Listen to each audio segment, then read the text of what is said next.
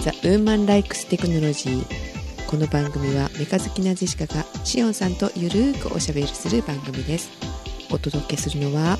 六軟骨って美味しいのジェシカと 最近の動画文化は滅びればいいと思いますシオンですなんでなんかあの稲川淳二をねうん検索したら稲川淳二のなんとかっていうのがうんいっぱい YouTube で出てくるんですよ、うんうんうんうんで、そうねいろいろ見てたんですけど、うんどう見ても本人じゃないんですねまあ私の場合あの稲川淳二の DVD は全部見たことがあるので、うんあこれあの DVD のあの話やとかうんうんうんこれあの CD のあの話やとかっていうのが大体わかるんですけど、うんつまり簡単に言うと、うんあのリッピングなりなんなりしたうん音声データを適当な、あの絵を貼り付けて違法にアップロードしていると違法アップロードをするなよっていうこといやそこまではわかるんですようん違法アップロードをしますと、うんうん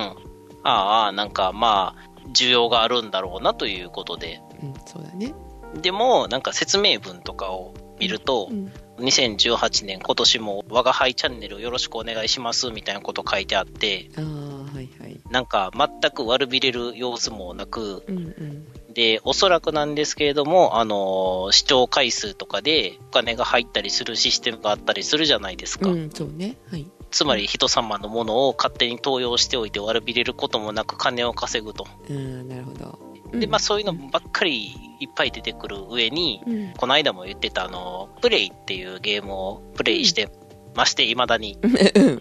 あのあのゲームできること多すぎるんですよ。 それは後でゆっくり聞いてあげるわはいうん。で、あれも、まあ、触りだけあの言うと、ちょっと、まあ、やっぱりできることが多すぎるので、うんあの例えば鍵がどこに落ちてるのかっていうのを、うんまあ、全てをメモして全てをねうん書き出しながら遊んでればいいんでしょうけども、うんうんまあ、そういう時に、まあまあ、ちょっと攻略情報とか、まあ、1回以上クリアしてるんで検索しようかなと思って検索をしても、うん全然ろくな攻略情報が出てこないしう、んいろいろ見つけると動画で説明してあって、うんやたらと動画に持っていこうとすると。便利だけど探すのに今一苦労するなって思ううん、そうなんですよ。ねそういうのんびり動画を見ようという時であれうば、んうん全然いいんですけうど、んうんもう今すぐ情報が欲しいというのに全く対応してなくなってきてるんですね、うんそうだこねこ最近。そうなんかだから YouTube にバンバン上げるのはいいかもしれないけどそれ以外のなんかところであのちゃんとしたものが上がってるサイトがあるといいよねちゃんと精査されてて、そうそうそう。うんまあ簡単に言うと、あのーなんかゴミみたいな情報が大量にあって、そうね、うんすごい時間ばっかり食われるようになってしまってると。いいのが上がってくるようにはなってるのかな検索なんかと一緒であの Google 検索してこの情報があの有益ですよ的な、あ多分なってないと思いますけどね。うんどうなんでしょうね。というよりは、あのー時間がかかるのが嫌なんですよ。あ見見なきゃいけないからねそうそうそ一う。個一個ねそうでね時間がかかるの嫌だから、飛ばし飛ばし見ると、その飛ばした隙間とかに入ってることがあったりとかして、余計いいってなるんですよ。わかるわかるこのシーンが見たいのにみたいなね、そう、このシーンというか、まあ、私の場合、ゲームの攻略情報で、うん入られへん扉のキーどこに落ちてたっけっていうのを見るのに、うんそのステージの開始のところからてってけてってけこう歩いていって、うんでここですみたいなのをあの、マップで開いてみたいなのをいろいろごちゃごちゃやっ ててなんかこうその人のその感性で作ってるわけなのでう、んなんかこうなかなかたどり着かなかったりとかうね、んうんうんいろいろあるんですよ。なるほどそういうカスのような動画が多いと最近面白いのもあるんですけれどうも、んちょっとひどいのが多すぎて、で、あの、さっき言ってた、あの、勝手に違法アップロードしてるやつをう、ん権利者以外が訴えることができないと。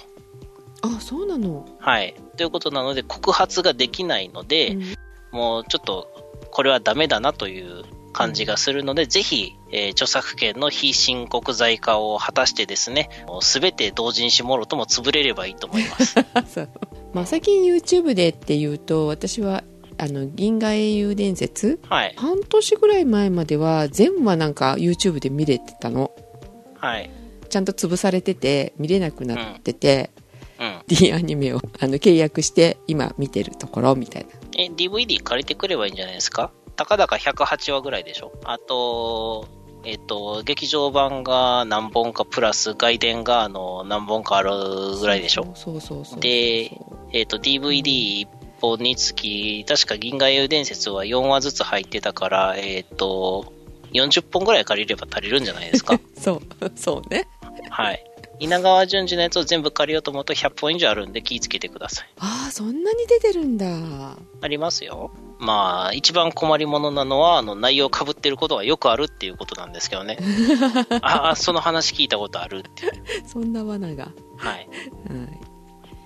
はいで先ほどまで私あその銀英伝見ててはい。朝から晩までずっと見てたんだけどさなかなか終わらないんだよねこれがね、そそれはさっきも言いましたけど、108話あったはずだから、うん単純に50時間以上かかりますよ。うん、そうなのよでしおんさんと収録を10時って言ってたから、はまあい。ギリギリ8時ぐらいまでこう見て て朝からね、見てたそ。それも途中疲れてきたのであの寝転んでみたいなと思ってヘッドマウントディスプレイに変えて寝転んで見てたの、はい。これなんか目が疲れすぎたと思ってさ寝ちゃ寝ちゃおうと思ったらねもう目が疲れたから、うんはいで30分と思って寝たんだけどさちゃんとあのアレクサに「起こし30分経ったら起こしてね」ってちゃんと言って寝たのにさっきね、うんしおんさんから電話があるまで、ね、 起きれなかったっていうね一ミスをしてしまっ応た、一応15分ぐらい待ってみたんですけれどもあ、そうごめん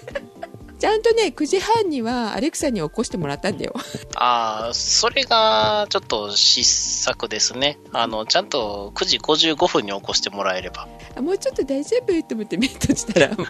またぐっすり寝てしまったっていうねもう銀英伝名みたいな 違う違う私が悪いね、はいえーそんなことがございましたがはい、動画便利だけどね、今ねうん、そうなんですよね。だから、情報精査してう、ん攻略本とかを買った方がいいんじゃないかなっていう。まあ、ただ、攻略本文化が潰れた理由っていうのが、ファミ通がひどすぎたせいなんですけど、あ今攻略本ってなくなったのいや、ありますけどね。あ、うんうんありますけど、私とかゲーム、多分割とする方だと思うんですけど、うんうん自分では全然してないと思うんですけど、なんか話をしてるうとん、割とする方みたいなので、うんえー不服ですがそういうふうに言っときますけど、うんうん はいはい。っていうのが、うんあの、攻略本系をまあほとんど買ってたわけですよ。読む読まないは別にしてね。うんうんうんただ、読んでみると、実際のゲームをやってたら、間違いようがないこととかを平然と書いてたりとかしてあ、ーうんで、しかも発売日とかとほぼ同時に出てるわけで、うんうんつまり、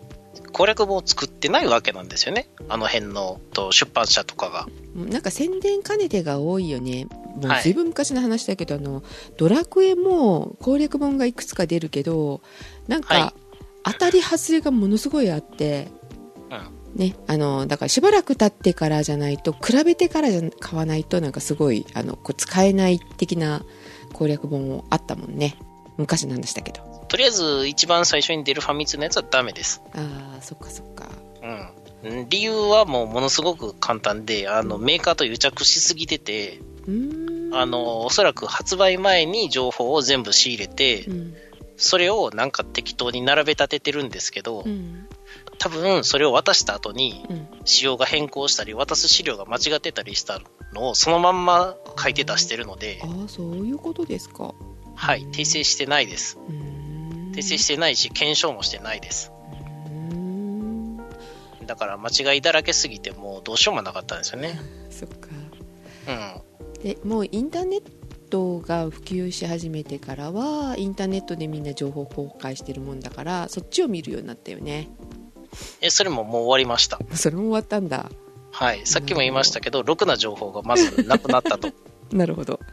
今度は今度で、あのーえっ、とですね、みんながものすごく頑張って書いたりしてたのを、うんえー結局潰されたりとかしてう、ーんうん。で、最終的に、あの、残っていったやつが、うん、ああの、企業系のゲーム攻略サイト、あ攻略サイトを作る企業が残って、ー、うんうん、でそれがあのやり方が非常にまずくて、うん本当にあのつまらない情報というか情報にすらなってないものばっかりを掲載してう、ん、でも企業がやってるから SEO 対策はバッチリだから上位に来て、いらない情報しか目に入らなくなるっていう、あーまあそういううん本にしても、ネットにしても、そうでさらにあの企業系情報攻略情報サイトはあの個人の、えー攻略サイトからの情報を丸写ししてきて、あのお金儲けてるので非常に悪質ですね。ああそうなんだ。まあでもなんかいろいろ読んでると上がやれとほぼ指示を出してるようなねえー雰囲気はしてるんですけど、うんまあ明確にやれと言ってないあたりが下が勝手にやりました的なことにしようとしてるんでしょうけどね、そうですか。まあ、だからもう非常に悪質なのであの辺はあの iGoogle とかを普段使ってる方はもう必ず除外して、うんえー検索してくださいはい。どことは言いませんはい。はい、そんなゲームでね、えー欲しい情報がなかなか取れなくなったってことですね。そうなんですよねだから攻略本を今度は個人のうん。攻略サイトを作ってる人が、うんなんかもう無料でサイトで出すんじゃなくっうて、ん。もう自分で電子出版しちゃえばいいんじゃないのっていうのを考えてるんですよ。ああ、なるほどね。電子書籍だと、ね、ネットでも見やすいし、ね、ゲームしながら。いいね。そうそうそう。まあちょっと攻略本になると元のメーカーの許諾を得ないとかっていうのがいろいろ問題にはなってくるとは思うんですけども、逆にそうやってある程度のその形を整えていけば、うん。まあそれなりにあの精査した情報がきちんとみんなに届けられるようになるんじゃないかなとは思いますね。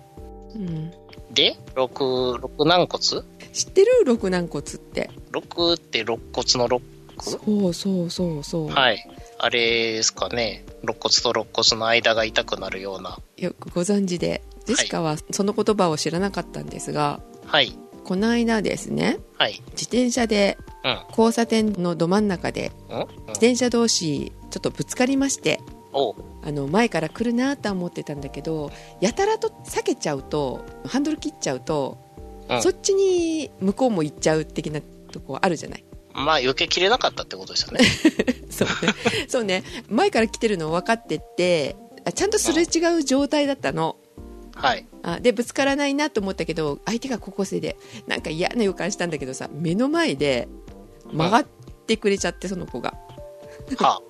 なので横っ腹にはあの私ドンと行っちゃったって感じねあ、目の前で曲がってっていうのは、まあ、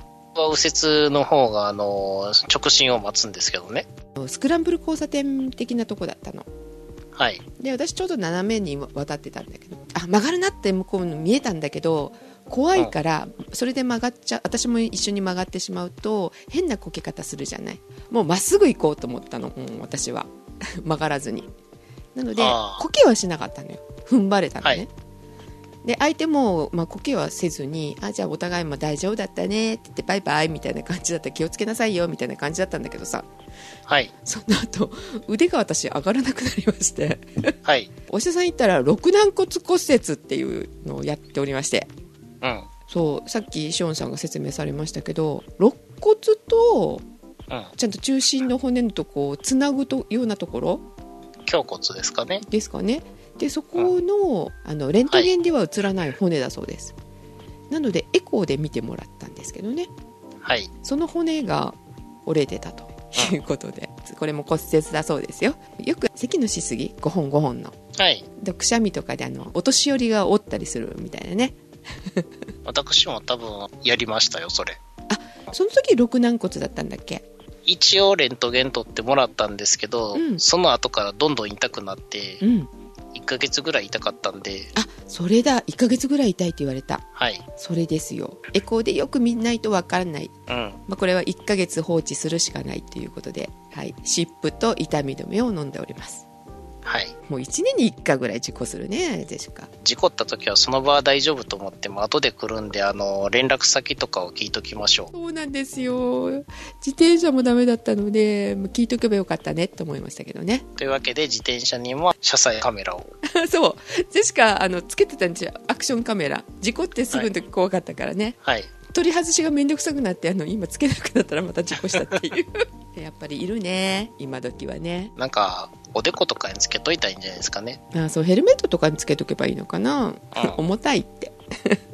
そんな重たいですかアクションカメラとか。あ今ちっちゃくなってるからいいんじゃない軽くそうそてうできるんじゃないうん昔、アクションカメラをヘルメットにつけて、うんうんロケに行こうと思ってた時に調べてると、だいたい30万とかしてましたからね。昔は高かったよねそうそう、10年以上前の話ですけど。関西原色図鑑の頃でしょそうですよ。あの時はビデオで撮ってたのかしらね DVD のデジタルビデオカメラとかですね。あうの、んちっちゃい DVD ラムとか DVDR みたいなのがくるくる回ってるやつです。今時はね動画もすぐ撮れるようになったのでは便い利になりましたが、自転車用にもなんかねちょっとつけてほしいね普通にオプションでそうですね。あの、ライトの反対側とかにつけとくといいんですよね。うん、ついてたらいいよねつける場所も困るからね自転車のハンドルとかはさあ、そうか。でもあんまり下からやると、女の子のスカートの中身とかが取れちゃうからまずいのか。あ確かにねというわけで、みんなズボンを履きましょう。はい、 はい、えー、さっきの電子書籍の話ちょっとしよっかそうそう。個人で出版するのに何がいいのかなと、ぼちぼち見てたんですけれども、うんうんまあ、Kindle とかうんで、なんかこう、怪しげな情報がいっぱいあって、100円とかで売ってたりして、間違って買うことはないですかないない。何何それ怪しげなのがあるのうーんと、まあ、割とマイナーな情報とかを検索したりしてるときに、うんまあ、例えばですね、占い用のプログラムとかの作り方とかをうん調べてたりとかしたときに、うんまあ、なんかこういうやり方で新しい方式でこの占いのやつを組み立てましたみたいなのがあって本が出てるなと思ったらなんか個人出版であの Kindle の電子出版だったりとかへー隙間隙間で自分がこうその人個人が書き溜めた何かをこうすごい安い値段とかでポロッと売ってたりとかあとは案外普通の値段で売ってたりとかもするんですけどうーんだからなんか案外 Kindle もハードル低いのかなと思いながらうんうんで、一番ハードルが低そうだったのがパブーってやつでしたね。パブ PUB かなーうんうん PUBOO ですね、えー今検索しましたはい、確かあの電子書籍の方式の一つに EPUB っていう EPUB というのがありまして、ーありますねはいはいで、ブログっぽくその情報を更新していくと、うんうん EPUB 形式のやつがウェブで公開できながら、えー出版できるというへーのがパブーでしたね。うんで、あとはパブープロみたいなのもあってう、んで、それは、あの、PDF をインポートする機能とか、なんうかん画像を一気にインポートする機能とかが強化されてる、えー月額500円ぐらいのやつがありました。これは電子書籍を作るところうーん、販売もされてますね。あ作成と販売できるサービスっていうふうになってますねそうですね。電子出版を、うんえー割と簡単に作れそうなサイトです。割と素人さん的な方たちが面白く作ってるってとこかななんか、あんまりそもそも読もうという感じのものは少なかったんですけども、あそうううんん、あでもあの日本の災害史をまとめたものとかは割となかなか読み応えがあるものとかもありましたけどねうん結構じゃあこういうとこって増えてきてるのかしらね探したんですけど大手のみんなが知ってるもの以外はこれぐらいしかなかったですねあそうなのうーんはい電子書籍ってやっぱ Kindle になっちゃうからな私は本とばっかり使ってますけどねうん今 Kindle 書籍のおすすめ商品のとこ「嫌われる勇気」っていうのが出てますねなるほど嫌われることは普通なので別に勇気も何も関係ないです けどそうあとね、えー面倒な入力集計作業を3倍早く終わらせる技術と残業ゼロを実現する知識が10時間で身につく教科書 Excel マクロ VBA 入門っていうのが出てますけどねうんいやー、うん10時間で身にはつかんぞあれならできるけどマクロだったらできるけど VBA はちょっとどうどうと思って今見てますけどねんっていうか VBA とマクロって一緒だと思ってるんですけど、何が違うんですかマクロっていうとあの録画ボタンみたいのを押してこの作業を、あの覚えさせてでとストップボタンを押してたら再生みたいにしてできるのがマクロかな VBA になるとあちょっとあのちゃんとタグ叩くのが VBA うんってとこかな、なるほど。まあ、中身は一緒だけど中身は一緒だけどやりやり方がちょっと違うからマクロは使えるけど VBA は使えないっていう人結構多いよねあれ、中身開いたら VBA なんですけどね。そうそうそうなんだけど何が起きてるのか全然分かってなくてもやれるのがマクロって思ったらいいと思うああ、でも、いや、あれって、うんあの、例えば、再生すると、狙った動きをしないことがあるじゃないですかあ。るあるうんそれって、でも、開いたら、あの、相対参照とか、あうの、ん絶対参照とかが、うんあの、自分は今の選択位置をやってほしいのになぜか、あの、セル指定でマクロ記録されてたりして、ううんうんまくいかないとかがありがちなんで、うんなんかマクロやるのはいいんですけど、VBA 知らないと多分ちゃんと使えないと思いますね。うん、そうそうなんか思ったことができないことが多いのよねマクロでやっちゃうとねはい。なのであのだんだん慣れてくると VBA を知りたくなるっていうねだから10時間じゃ無理だろうってまあマクロだけだったらいいのかなって思いますけどねはいうんうんなんかそういうのをおすすめされてきてますからえーちなみに私が、えー Amazon におすすめされてるのは、うなんかいろいろあるんですけども、本で言うと、元機動戦術部隊員に学ぶ危機管理トレーニング、うんうんえー金子一馬歌手 V、えー金子一馬っていうのはし、えー女神転生シリーズとかのゲームの絵を描いてる人ですね。ああそういうことですかえーゲームラボ特別復活号ダークソウルズうんリマスタード、うんえーあとは芸能山城組の輪廻交響楽うん芸能山城組はあれですねあのアニメ版「アキラとかの BGM を手掛けてたあの人らですねまあ普通ですねうんうんうん普通かなうんうんうん、ジェシカはあとオーバーロードのアニメ版とかねアニメ漫画版とかね漫画が多いな私はなぜかゲーム系が多いですねゴジラプロジェクトメカゴジラっていうのをなんか勧められてますけどなんでメカゴジラ好きなんですか何の関連で出てきちゃったんだろうねメカ好きだからああーなるほどそれで嘘でしょ対ゴジラ戦の記念碑的エピソードを収録した過去編だそうですはいえ読むかこれ私なんで進めてきたんだろうよくわかんないなはいなんかあとはちょっと本当に謎なのは発狂する唇とかの DVD 勧められてますねええ発狂する唇っていうのはあの日本のクソ映画ですあでもそういうのはあのしおんさん好きそうだから勧められてわかるけどどっからその思考が分かってくるのかちょっと怖いよねそうですねあとはあのコンセントのケーブルとかもすおすすめされてますよあジェシカやだなんでブテナロックえっ、と足洗いソープとか出てきてるけどさっきなんでなんであ夏だからかなあああこのズバを無料体験でってなんか来てますけどねんこのズバあ全然わからないんですけどえあこの素晴らしい世界に祝福祝福をっていうねあのコメディ的なアニメですなるほどあと「お買い物傾向から」っていうやつがねコーヒーの道具だけ出てますけど確か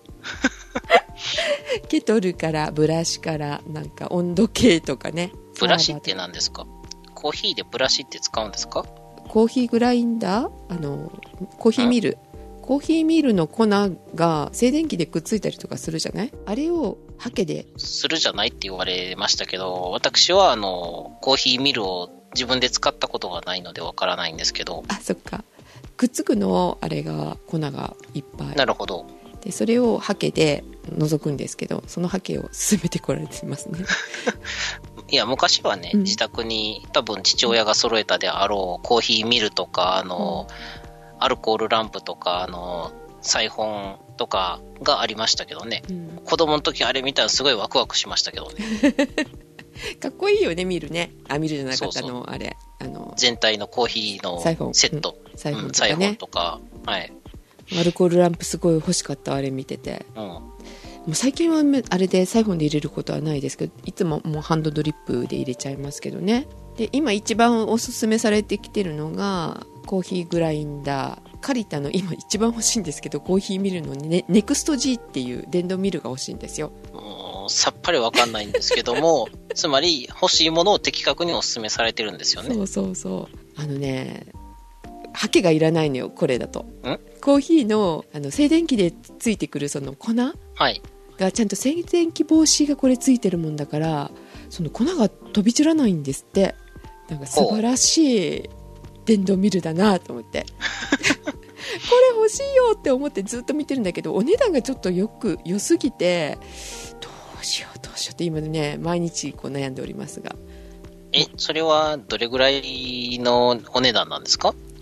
えっとね元が6万いくらかするんですがはい。で今、えっとアマゾンでは3万5230円で出てますねプライム価格いや、3万5千でしょはい。 3万5千でしょ何倍飲むんですか何倍まあ10年ぐらい経ったら元取るかも よくわかんないけどさまあ、3万5千として、えっ、と、コーヒーの、えっ、と、1日の制限摂取量がおよそ1日3倍なので、まあ、うん2杯ずつとしてう、んえー割る2は、なんか計算されてるよちなみにこのコーヒーミルの大きさが21.6センチ12.4センチかける40センチっていうことで、えーはい。ちょっと小ぶりなんです 小ぶりというのかなうん うん。なんか、うーん。ねえ1日2杯ずつ飲むとしたらい年間700ぐらいでしょうん3万5000を700で割ると50なんでうん50年合ってる50年 ?50 年かかるそっか。どうしようかな。そう言われると、か買えなくなるじゃない、シオンさん。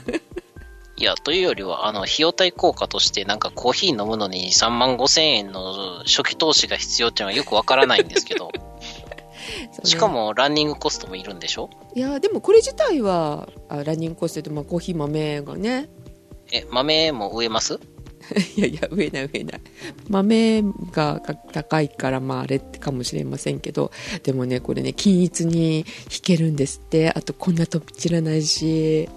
もう、もうどうしようと思ってるんですけどね。この下の普通のコーヒーミルだったら2万円ぐらいで買えるんですけど。 うんいやもうもうそこになると2万も3万も変わらないんですけどええそうはい粉が散らないことに、プラス1万5千円をかけるか。そこで悩んでるとこなんだけど。なんか、ああダメなんですかあの、すり鉢とすりこぎで吸ったら。 でも、その始末の方が結構大変じゃないえ、いや、別に、水でジャーって流して、伏せて置いといたら乾くじゃないですか。あーでもほらそこの中に入り込むあの、うん豆を使わないといけないじゃない余分にすらなきゃいけない 20g をするために多分すり鉢のその中に入ったやつをあの使わないってなると多分、ん2 3 g 2 3グラムちょっと多めに引かないといけなくなっちゃうので引かないとっていうかし使わないといけなくなっちゃうのでだから、その分の、あの、割合と、あと3万円分の ミルの値段を考えると、あ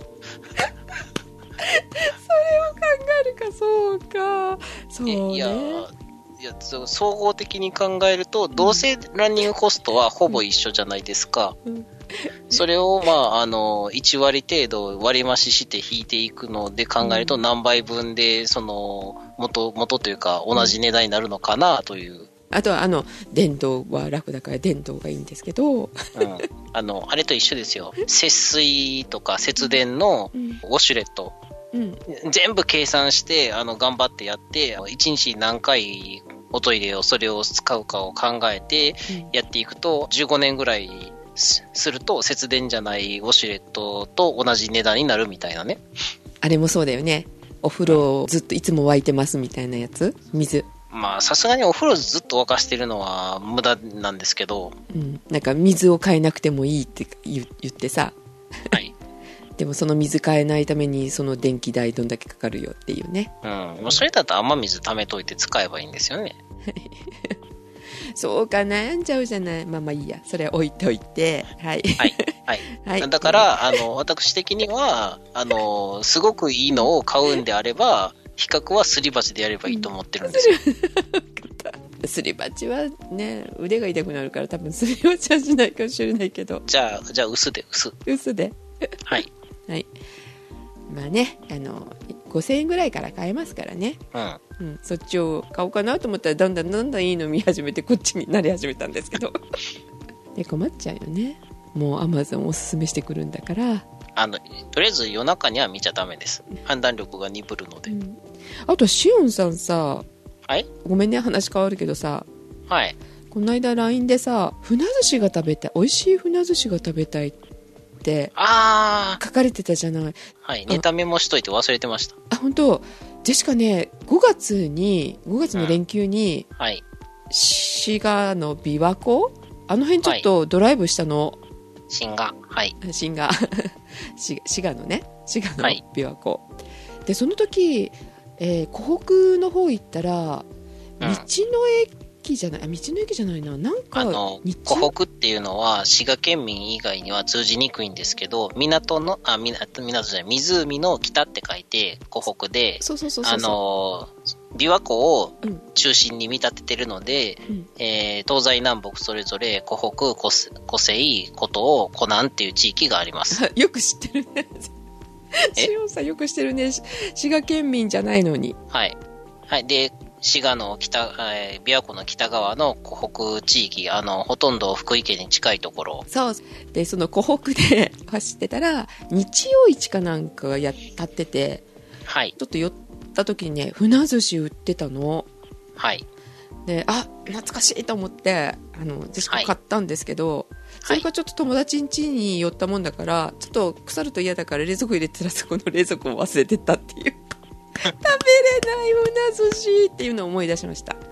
なずし案外高いですからね。あれは12月から1月頃に揚げたニコロブナをですねう、ん米を詰めて1年間発酵させてうん出てくるんで、懐かしのあの船寿司の壁さんの船寿司実はねうん、あの、あの後、船寿司をうん何回か食べて、うん結局、船寿司の壁さんにいただいたやつが一番美味しかったっていう。あ本当はい。で美味しいのが食べたいって、そうなんですよ。探してるんですけどね、うんうん、なかなかなくって。まず売ってるところがね地元に行かないとなかなかないのかなっていうのもありますけどはい。あとお値段が高いので外すと嫌だよねって思うのよね、そうなんですよ。毎回、あの、2、3000円かけてチャレンジししなきゃいけないんですよ。うん、そうそうジェシカもね半身かなんか買って2000円しないぐらいな感じだったかな大体半半分だったら1500円から2000円弱ぐらいです。うん、あとは友達の多分お腹の中に入ってるのかな今頃って思いますけど割と高いなぁねえまあまあお土産にあげたぐらいに思っとけばいいかま あそうですね。はいうん、確かに、しょうもないお土産をあげるよりは、そっちの方が好きだったらね。そうなのよ多分その人好きじゃないかもしれないお酒飲まない人だから、はい。あー 食べたいわ船寿司また美行こ味うしいやつね。ね、美味しいのが食べたいね、うん、でも、ジェシカさん、あの時なんかものすごく嫌な感じになってませんでしたっけそう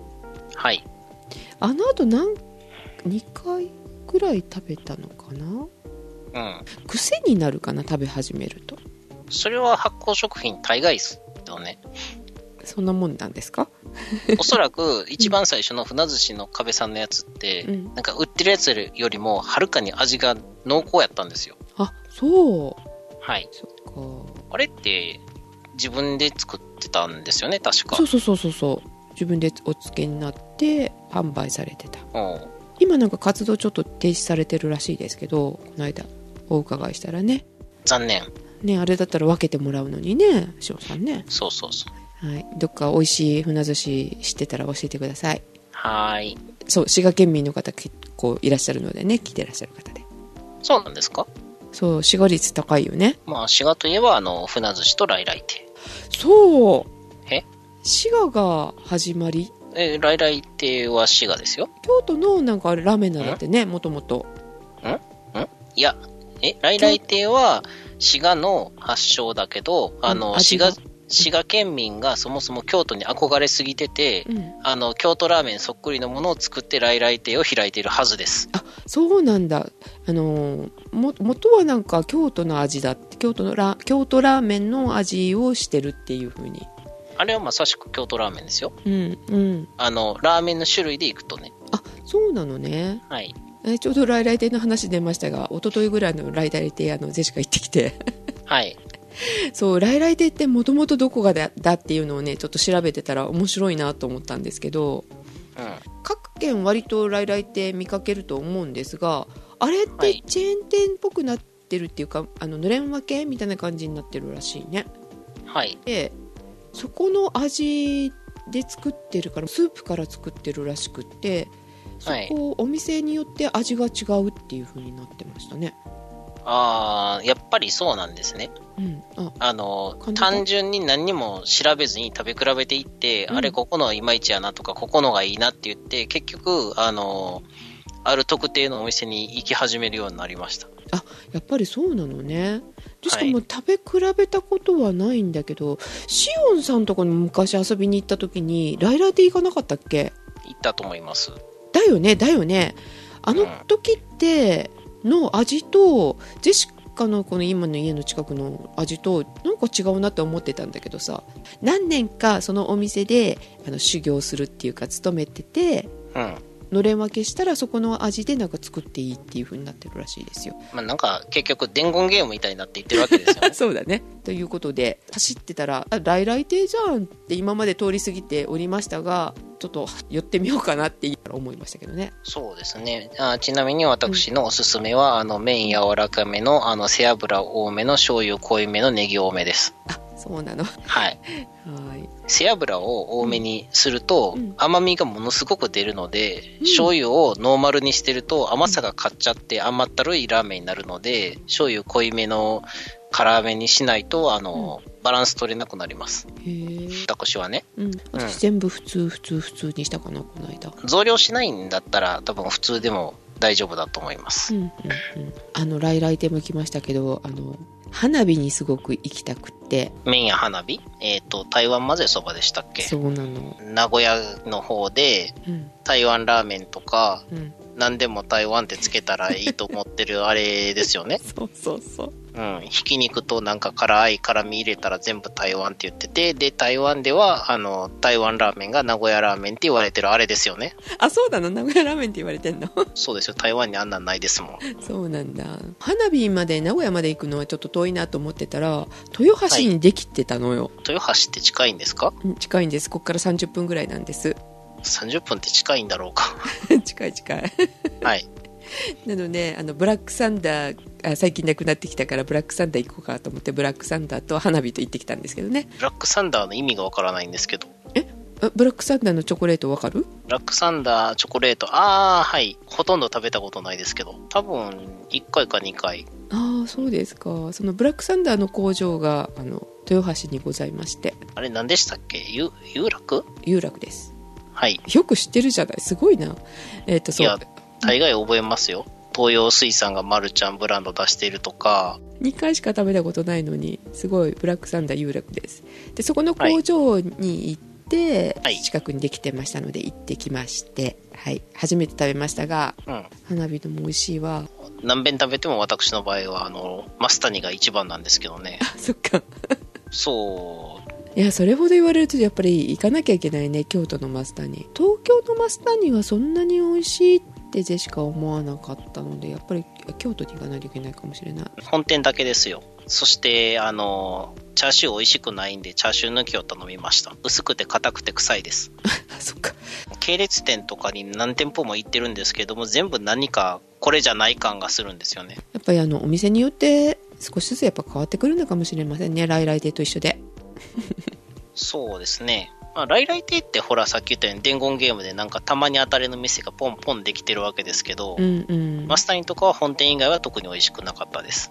天一もだって違うものね天下一品はい。今のところ当たりがない天一ですけあそうど、 はい。3, 3回、4回ぐらい食べたんですけどね。そう天一もすごい美味しかったのは私京都の南区で食べたのが一番美味しかったった記憶があってでも食べログ見てたらここが美味しいよっていう風に書かれたところに去年かな行ったんだけどはい。そこもなんかいまいまいちっていうかね全然違うものだったのうん。これ天一なのっていうねちょっと思いながら食べましたけど、ああ。うん、ちなみに、マスタニーと天下一品の本店、割と近くなので、北白川のあたりです。あそうなのねうん本店行きました天一の方はああ、あそこから、車で3分ぐらいのところにマスタニーですよ。そうなんですねさあ、3分は言い過ぎかな。5分弱かかるかも。でラーメン情報でしたそうですね。ではまた次回おやすみなさい皆様おやすみなさい。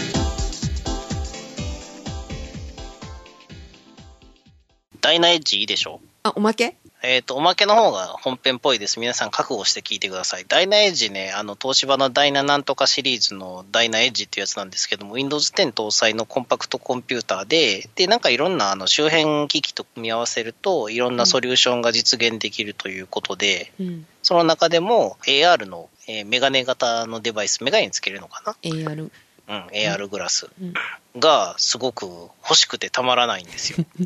何するのよって思ってましたけど何もしないです。初めて聞いたこれダイナエッジの、えー、といやー DE100 割と前からうん注目してて、ウイテクで喋ろうと思って、んなんか、久しぶりの収録で、あの、つい、うっかり忘れてると、あうの、ん次いつ喋れるかわからないので、そうだねこれ今年の1月に出たんだねそうですね。うん法人向けってしてあるよいや、別に法人向けとかは関係ないじゃないですか。まあまあ個人で買ってもいいですが アメリカ人向けのハンバーガーを日本人が食ったっていうわけじゃないで すか。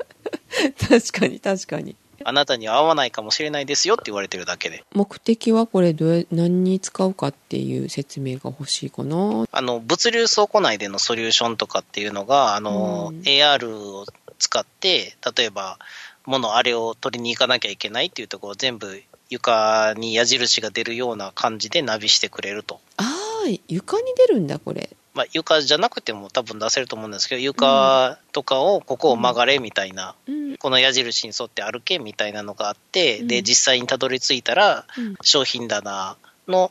バーコードをスキャンして、何の商品が何個ここにありますみたいな情報がピャピャっとメガネ上に出てくると。うん何がってこう、ここでゲームの歴史になるわけですよ。ほう昔から SF ものとかもあるんですけども、ゲームの、ゲーム画面内にいろんな情報がピピコピコ出てきてて、うんまあ、いわゆるそれってメタ情報ですよね。うんうん普通の現実では表示されない情報が画面内に出てきてて、うんこの間言ってた没入感を阻害する要因になりうると。うん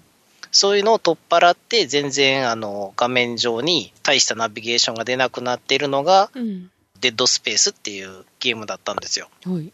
体力ゲージとかも一切ないですからね。あそプレイヤーは自分が操るキャラクターの背中がちょっと見えてて、ううん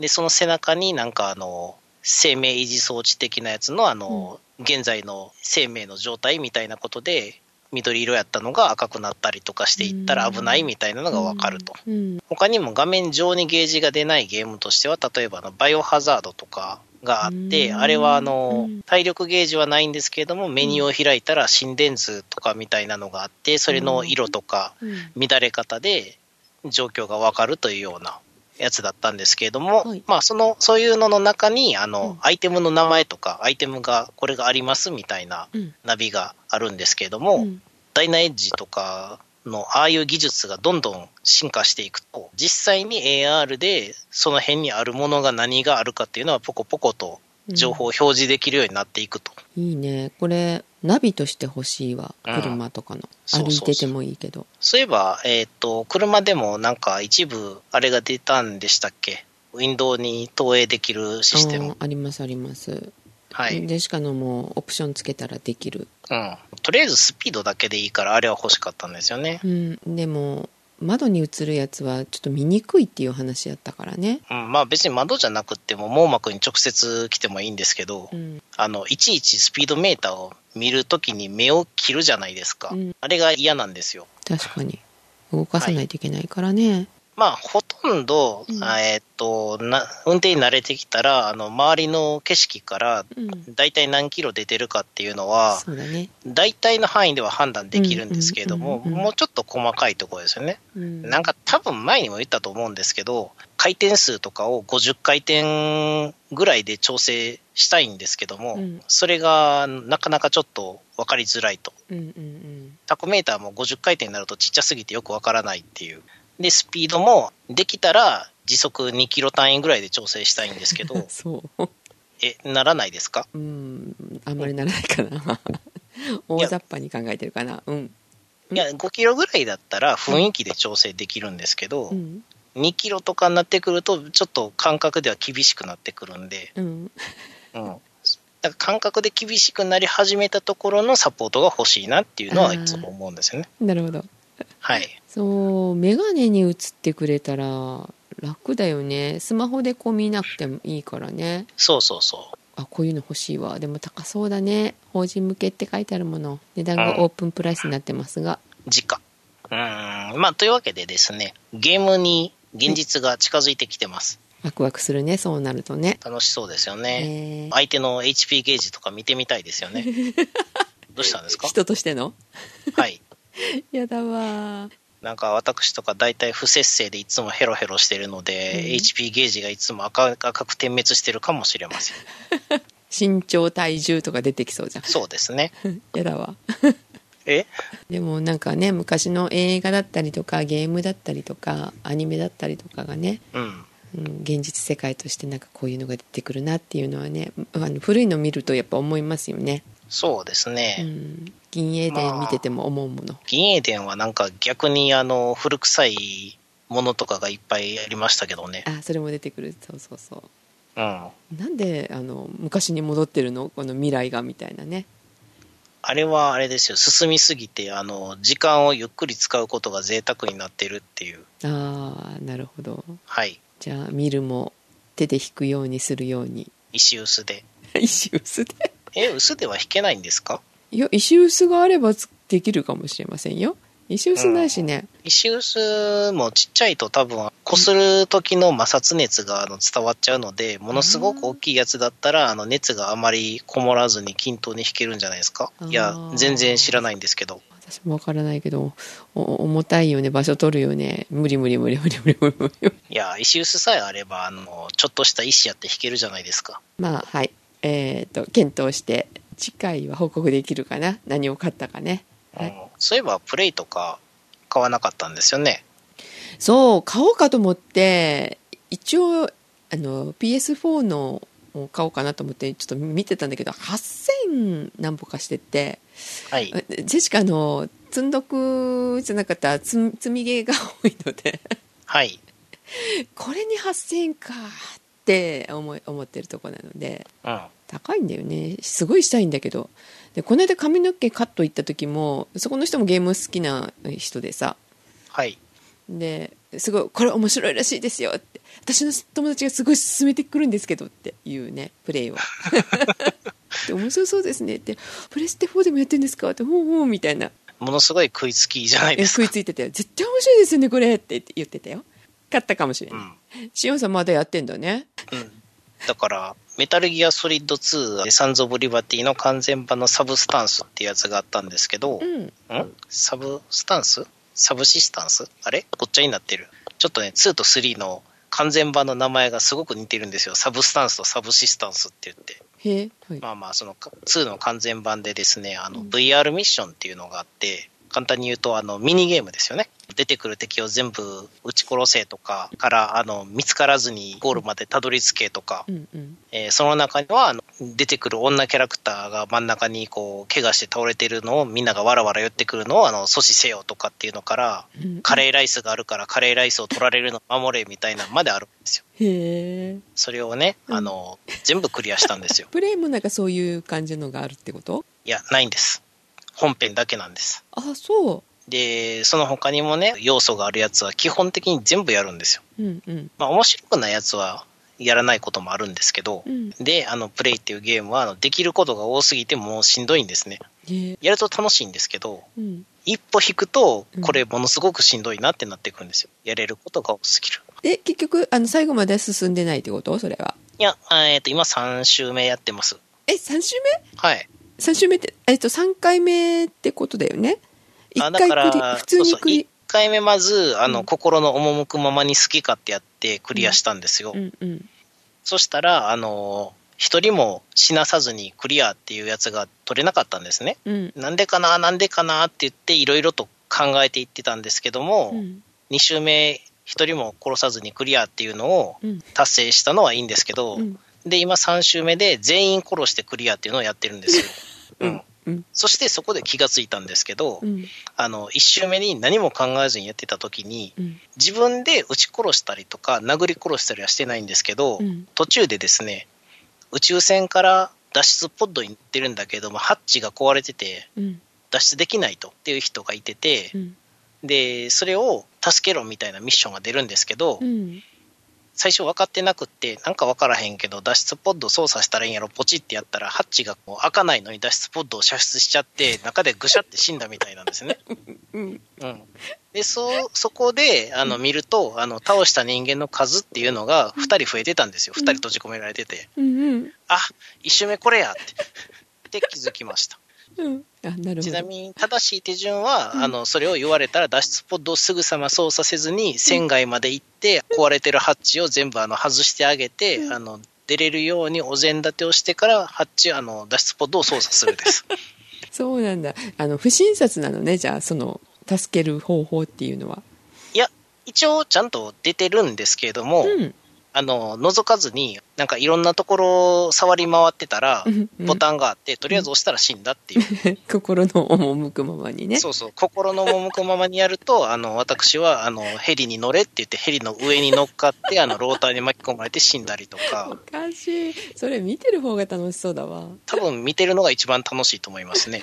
前に話したかもしれないんですけど、LA ノワールっていうゲームでう、ん。簡単に言うと、昔の LA、ロサンゼルスなんですけどう、ん。 1940年代とかですかね。うん。その街を95%再現したっていうゲームで、その一人の警官、まあ刑事ですね、うん。それになっていろんな事件捜査をして解決していくっていうのが基本の流れなんですが、そのゲームの中で、車を乱暴に運転してこすってぶつけたりすると、弁償金払わされたりするわけなんですよ。で、それを車道を走ると他の車がビュンビュン走ってて危ないから、うんよし、じゃあ歩道を走ろうって言って、歩道をブーンって走っていってたら、うん。人々があのすごい必死に避けていくんですようね。ん。で、まあ、何人もバンバンバンってあの引き殺していってたら、ううんわ、このゲーム全然人はあの逃げて引かれへんのに人引いてるの初めて見たっていうことになるんです。うん。なるほど。 だって車道走ったらあの他の車にぶつけたら弁償せなあかんから危ないから歩道走ってるんでおかしいし、その発 想。え人は引いても弁償しなくていいんで大丈夫です。ペナルティにはならないのね、何の。はいそのゲームの中ではね。はい。 はい。そういう話を聞くとさ、そのプレイやってみたいのよね。現実じゃ嫌だけど、ゲームじゃちょっとね、やってみたいよね。やってみたいというか、まあ多分現実でも、あの、ポチって押しちゃったとは思いますけど、ええ心の赴くままにやまあってるんでやったらね。あ、なるほど。はあ、ごめんごめん、知らんかってん、ぐしゃーみたいな。 嫌だー。まあだからでもね、あうのん地球外生命体に襲われて食い殺されるか、脱出ポットが開かなくって中で餓死するか、あの知らんやつに操作されて押しつぶされて死ぬかの3択なんであーや、だ中に入ってる人にとって は。じゃあ3週目頑張ってくださはい。とりあえず全員殺していってます。い、はい、でしかももうちょっと安くなったら考えようかなと思いますけどねまあ、なんかあの、スチームとかでやったらいいんじゃないですかね。うーんそうだね先ほど聞いたら1500円ぐらいまああの、ちょっとうまく動くかどうかわからない怪しい鍵屋で買えば1500円ぐらいです。うんわかりましたえっ、と、普通にセールなしで、Steam とか Xbox だったら4400円ぐらいです。ねえなんでプレスでその倍ぐらいするのかしらあれ結局合ってたんですよね。8000円って前言いましたけうど。ん合ってる合ってる8000いくらかだってよ、しかもダウンロード版ですようね。んそうう、ん。なうんでん、なんかよくわかんないですね。うんそれ下手したら店舗でパッケージ版買う方が安いんじゃないで すかあー中古で売ってそうにない なちょっと探してみようかなはい。あそれか360買おうかなえいや、あの、360では売ってないです。そうですか Xbox One をあ買ってくださ X XBOX ONE 買おうかな買わない買わないゲームゲームしないものダメだよはい、はい、ということでい。はい。おやすみなさい